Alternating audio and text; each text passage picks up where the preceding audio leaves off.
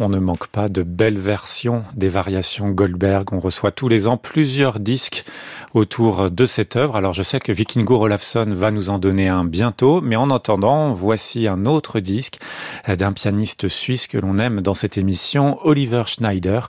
Il voue une vénération à cette œuvre et c'est même la deuxième fois qu'il l'enregistre. Alors on pourrait croire que la première version remonte à des années, mais non, il l'a enregistré pendant le confinement, première version de confinement.